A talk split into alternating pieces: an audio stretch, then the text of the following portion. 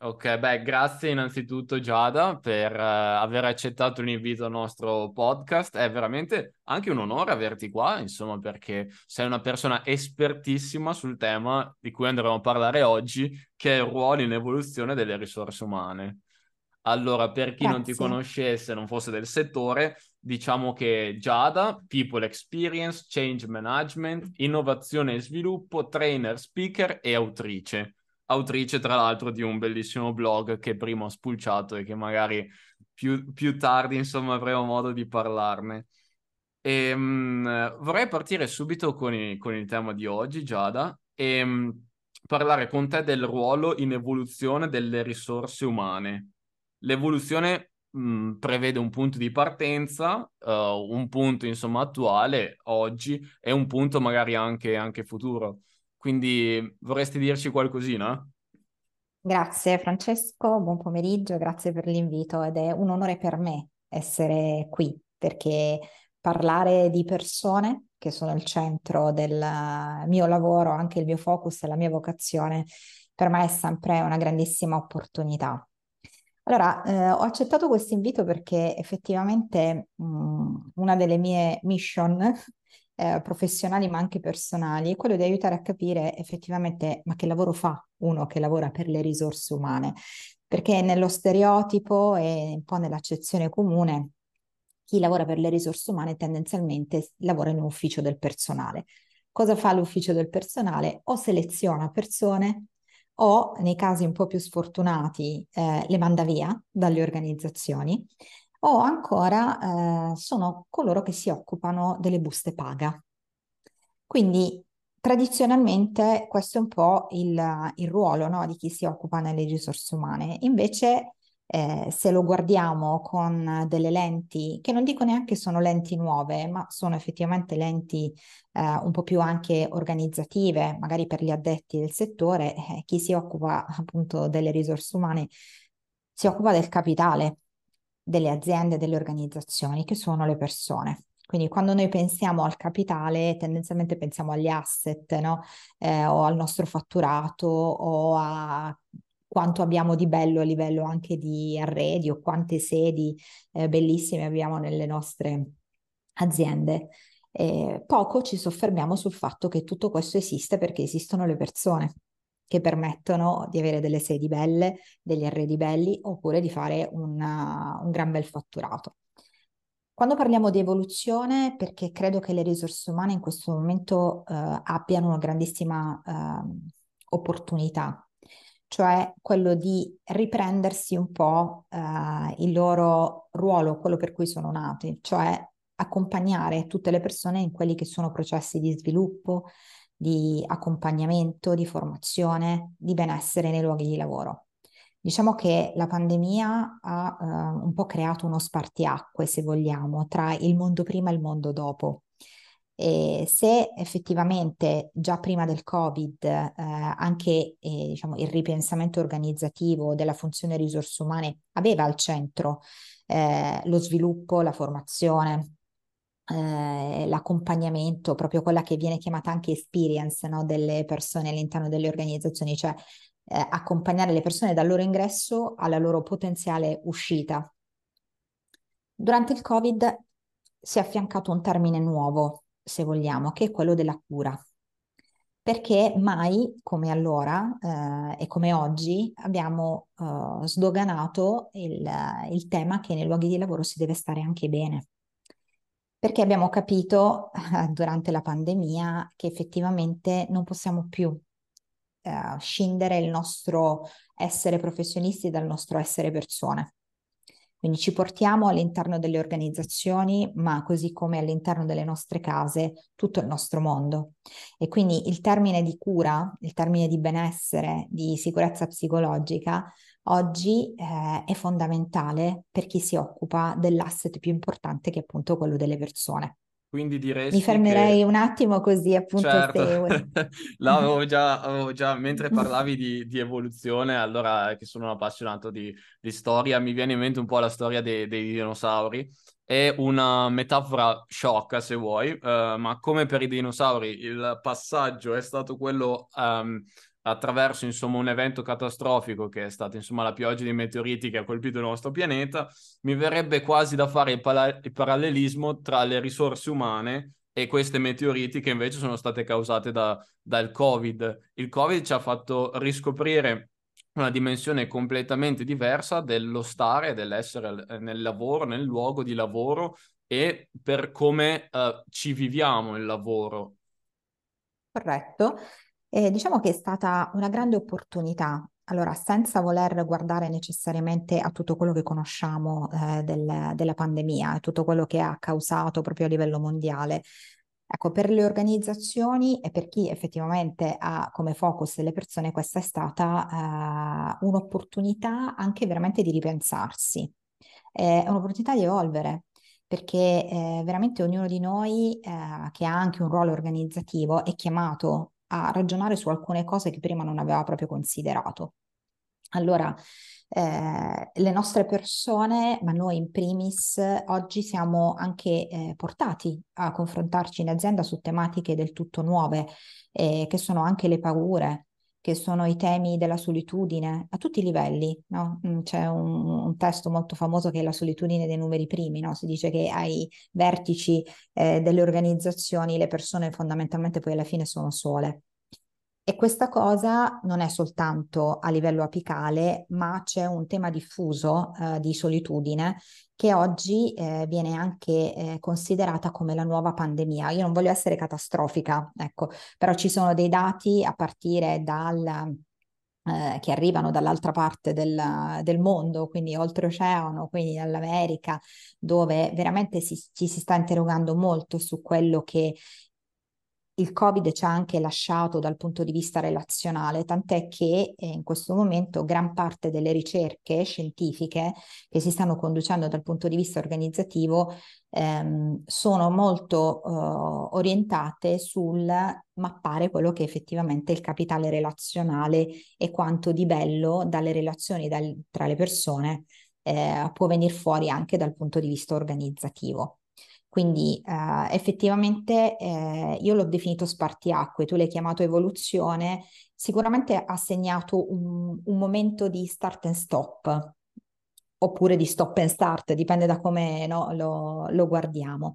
Però questo eh, mette in discussione coloro che in primis devono occuparsi ovviamente di persone all'interno delle organizzazioni, perché se ci pensiamo questo è il primo caso in assoluto in cui non c'è un libro di storia o di storia dell'organizzazione che ci insegna come fare, eh, non ci sono ricette preconfezionate, ma in questo momento mi sento dire che la storia la stiamo scrivendo insieme e soprattutto siamo davanti a un foglio bianco, foglio bianco dove però forse una parola c'è scritta sopra e eh, la parola è coraggio. Cioè ci vuole coraggio per portare anche all'interno delle organizzazioni questo tipo di visione che abbraccia la persona a trecentosessanta gradi. Sono d'accordo Giada, e um, quando si parla di un passato all'interno delle organizzazioni alcune figure venivano un po' esaltate, come per esempio veniva esaltata la, la figura eh, dell'imprenditore eh, freddo e quasi con una mentalità indifferente nei confronti dei propri employees, dei propri dipendenti. Eh, mi viene in mente il film American Psycho, in cui la società è quasi è tutta molto nichilista e si fa Uh, attenzione solamente insomma a dei termini di facciata, piuttosto che invece al benessere aziendale. Quasi le persone non venivano trattate come dei numeri, avevano un ruolo completamente di secondo piano i dipendenti rispetto invece ai manager, che all'epoca erano tutti manager, no? In questo film incredibile con Christian Bale. E mi viene in mente invece il passaggio ad oggi, che come dici tu è un foglio bianco, quindi come possiamo sapere quale sarà secondo te? Uh, hai ragione a dire che l'ho chiamata evoluzione. Quale sarà secondo te però una figura ispiratrice o un modello da seguire all'interno delle aziende uh, che, che faccia più um, attenzione al benessere psicologico? Allora, in questo momento secondo me c'è da mettere in discussione proprio il concetto di ruolo. Mm. Eh, siamo stati abituati per anni a ragionare per organigrammi, per tipologie di organizzazioni, se la vogliamo piramidale, se la vogliamo orizzontale. Allora in questo momento quello che eh, diciamo vince e convince è l'esempio, Quindi, indipendentemente dal ruolo che ti viene dato, manager, non manager, eh, employee o... per me vincono gli esempi. Quindi tutti coloro che sono in grado di eh, trasferire un messaggio, innanzitutto incarnando in prima persona quello che eh, stanno professando, sono leader. Sono leader perché poi hanno un loro seguito.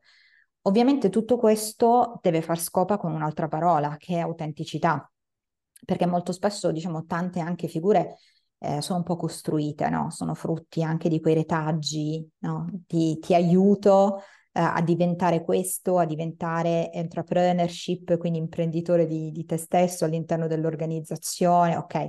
Però quanto questa cosa è autentica, quanto questa cosa è vera e quanto in questa cosa ci credi? Quando si parla di persone, cioè, se ne accorge subito se effettivamente la cosa è costruita, un po' come nel, nella pubblicità.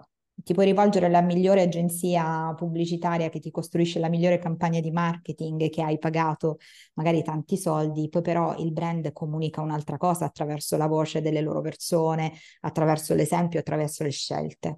Quindi mi sento di dire, eh, il ruolo in questo momento conta fino a un certo punto, quanto più invece le persone sono capaci mh, di essere esempi, di essere catalizzatori, di essere promotori, di attivare anche delle community interne all'interno proprio delle, delle organizzazioni, tanto più avranno un loro seguito. E se vuoi, questo potrà essere anche in qualche modo incluso eh, in quei programmi che hanno al centro eh, tutto il tema della people experience. Quindi sono anche un po' contraria al tema, eh, sai, ai grandi claim, eh, le persone al centro. Mm, mi sembra quasi la persona al centro un bersaglio. E sono invece un po' più convinta dell'esperienza della persona al centro, e questo è un po' in scia con quello che ti dicevo prima, cioè portiamo anche all'interno delle nostre organizzazioni tutto quello che noi siamo, portiamo i nostri talenti, portiamo le nostre competenze anche trasversali che possono essere messe tranquillamente al servizio dell'organizzazione. Eh, perché magari qualcuno che si occupa di pittura al di fuori del del contesto lavorativo, magari è un sales, eh, qualcuno che si occupa di musica eh, al di fuori del contesto professionale, ma magari nella vita fa l'innovation manager, dice ma che, che cosa c'entra tutto questo con l'esperienza delle persone? C'entra perché tu hai allenato ovviamente delle competenze al di fuori, che però possono essere messe al centro del tuo percorso professionale, la dimensione di orchestra, no? Di saper ascoltare, di guardare anche... Diciamo, eh, un direttore d'orchestra guarda la sua orchestra, ma deve essere in grado di avere gli occhi anche dietro, guardando il suo pubblico e cercando di percepire, no, qual è un po' il, eh, il sentiment, come sta andando, se stanno reagendo, se le persone stanno eh, lavorando con armonia. Ecco, tutto questo che noi abbiamo capitalizzato fuori dalle organizzazioni, portato dentro, ci rende sicuramente delle persone migliori che possono portare assolutamente valore all'interno delle organizzazioni. Eh, Giada, chiedo un tuo parere su questo. Eh, parlando con Valerio nello scorso episodio, Valerio Lalli di, di Ellis, che sicuramente conoscerai, molto vicino a te, e con lui si parlava di community aperte, che è un po' il discorso che stiamo facendo, quindi eh, creare qualcosa che non sia semplicemente un posto di lavoro, ma sia anche un luogo di condivisione, eh, di experience sharing e via discorrendo. E il punto è, Uh, dal punto di vista pratico, da chi dovrebbe partire questo cambiamento, o se è già partito, da chi parte? Ca- parte dai vertici, da capi d'azienda illuminati, parte dal lavoro degli human resources, da figure esterne, da psicologi, da impiegati o da... Fi- secondo te? Allora, ci vuole sempre qualcuno che eh, ha una visione e che in qualche modo riesce a condividerla con gli altri. Eh, imparare gli uni dagli altri sulla base delle esperienze che hanno fatto magari anche altre organizzazioni che hanno voluto già rischiare un po' di più, eh, è sicuramente qualcosa che tranquillizza all'interno delle organizzazioni. Quindi solitamente, diciamo, i capi azienda, i direttori risorse umane, i direttrici risorse umane sono abituati un po' a guardare quello che hanno fatto gli altri. Eh, la promozione di progetti nuovi eh, rientra un po' nel perimetro dell'innovazione, e quindi torniamo un po' al tema del coraggio di prima. Quindi quanto voglio rischiare, quanto eh, mi sento di assumermi anche la responsabilità di provarci per primo. Eh, ho visto accadere delle cose molto belle quando la promozione è avvenuta anche dal basso, Quindi diciamo la Giada che lavora in una organizzazione X ha avuto un'intuizione e ha avuto il coraggio, torno a ripetere questa parola, di condividere con il suo capo, con il suo responsabile, con il suo manager, con il suo amministratore delegato, quella che poteva essere un'intuizione.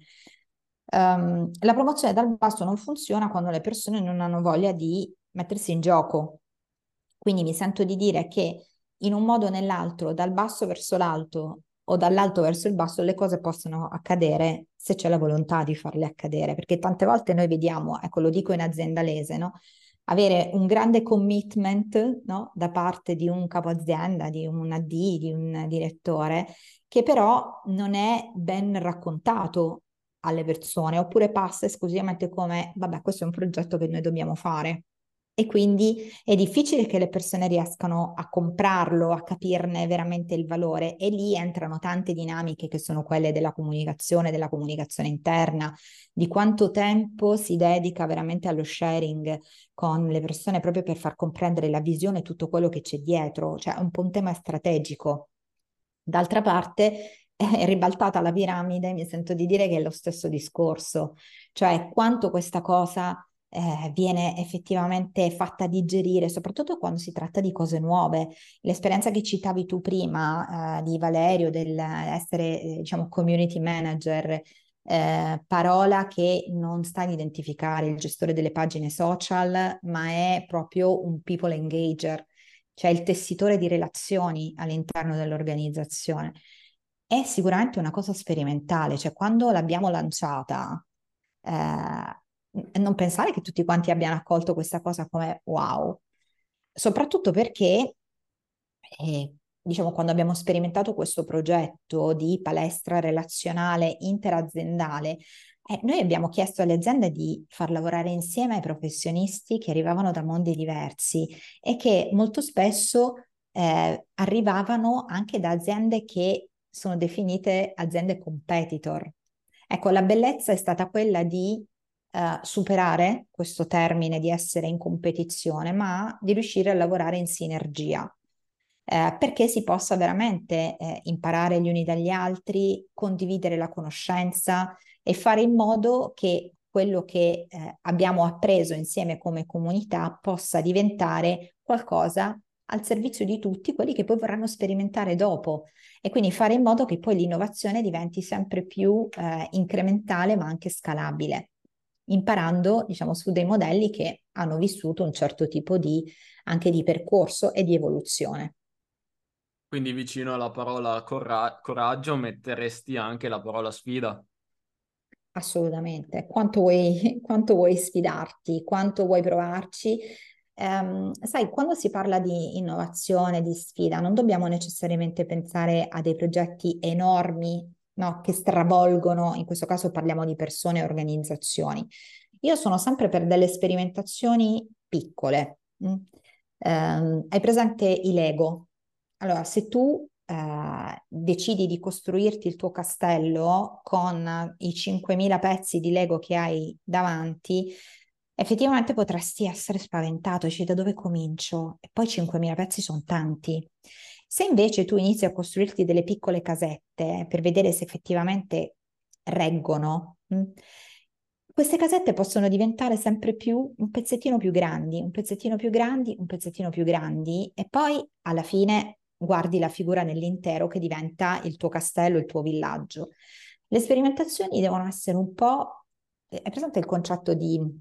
anche il navigatore quando tu imposti la destinazione in auto, cioè il navigatore non è che ti dice che tu hai sbagliato strada quando sei arrivato a destinazione, te lo dice nel mentre, fai un'inversione a U dopo che dopo cinquanta metri si è reso conto che effettivamente eh, la strada non è quella. E quindi più piccole sono le sperimentazioni che noi facciamo, più facciamo dei piloti, mh? più ci mettiamo in gioco sfidandoci per vedere questa cosa può funzionare, più abbiamo coraggio, più sarà più facile anche o tornare indietro, quindi senza aver stravolto eh, diciamo lo status quo, o anche andare avanti aggiungendo un nuovo pezzettino. Beh, sono degli esempi, io che sono un amante delle metafore, l'avrei capito prima con i dinosauri, insomma mi è, mi è piaciuta tantissimo, ed effettivamente è vero, ci insegna questa cosa qui che Uh, un cambiamento di questo genere, anche un'azienda grande, può veramente avvenire, avvenire dal basso, insomma. Uh, e a proposito di questo volevo chiederti, so che uh, scrivi, insomma, sei una writer e scrivi all'interno del tuo blog le risorse umane, e in particolare all'interno di questo blog porti alcune storie uh, che durante, insomma, la, la tua carriera ti hanno in qualche modo suscitato qualcosa. E volevo chiederti, a proposito di questo, a proposito di questo cambiamento, uh, hai delle esperienze positive da portare come esempio eh, dentro questo podcast? Allora, io sono, mi ritengo una persona molto fortunata, perché eh, nella vita ho, ho avuto la possibilità di incontrare tante belle persone che mi hanno insegnato qualcosa e che continuano a insegnarmelo tutti i giorni.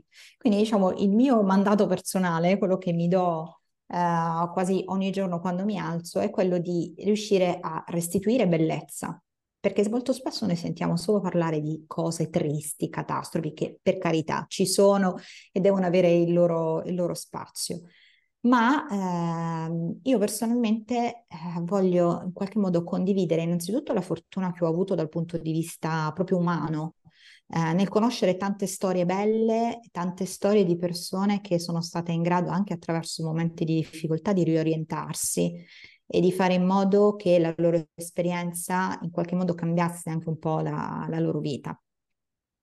E poi, diciamo, la cosa che ho capito è che quando si fanno degli incontri anche belli non possono rimanere incontri riservati, e quindi, diciamo, alle persone che ho incontrato ho chiesto eh, di, di fare un po' da volano, no? E di eh, portare anche le, le loro esperienze che avevano condiviso con me eh, a tutta la mia rete, che considero assolutamente eh, valore. E, e quindi, diciamo, nel mio blog eh, ho raccontato un po' di queste, di queste storie, di come si possa fiorire e essere riconoscenti eh, attraverso un'adozione, di come eh, si possano superare momenti difficili eh, che hanno generato ansie, attacchi di panico, di quali possono essere stati, diciamo, i tricks, no? Per superare questi momenti bui della vita, di come eh, diciamo, la paura del fallimento non è stato uh, motivo di stop nella vita imprenditoriale, e, ma come dopo aver toccato il fondo eh, veramente in qualche modo si può, eh, ci si può ricostruire, eh, si può avere, diciamo, un nuovo obiettivo nella vita. Ma veramente eh, potrei essere qui a, a raccontarti storie, se vuoi te ne posso anche indicare qualcuna da invitare poi nel, nel tuo podcast, eh, per, per mettere in circolo, no, la, la conoscenza. Quindi, diciamo, eh, il mio obiettivo è quello di raccontare bellezza e soprattutto di farlo insieme alla mia rete, perché non è una rete fatta di conoscenti slash numeri, è proprio una rete di persone che io credo di aver coltivato sin da sempre, perché la passione proprio per la relazione, per l'umanità, uh, per le storie, per tutto quello che c'è anche nel, nei mondi diversi delle persone che possono arricchire tutti, è sempre stata una mia grande passione. E quindi farlo da sola non mi è mai piaciuto, ho sempre cercato di coinvolgere le persone che ho avuto la fortuna di incontrare nella mia vita, anche nei miei progetti professionali. Beh, eh, cos'altro aggiungere? Che il fatto che questi esempi di vita, lavorativi e di vita, ehm, so- hanno molta più valenza a volte di tantissime parole spese anche da persone espertissime in tema. Quando si ha un esempio illuminante, un esempio di vita, un esempio lavorativo, insomma, si tende a, t- a tenerlo in considerazione molto molto più volentieri. È stata una chiacchierata davvero illuminante e ti ringrazio tantissimo, Giada, sono contento che dopo vari spam eh, siamo riusciti, insomma, a... Alla fine l'importante è trovarsi nella vita, ecco. È stato, è, è davvero una, una fortuna, insomma, anche perché chissà poi quando avresti avuto il tempo per registrare di nuovo.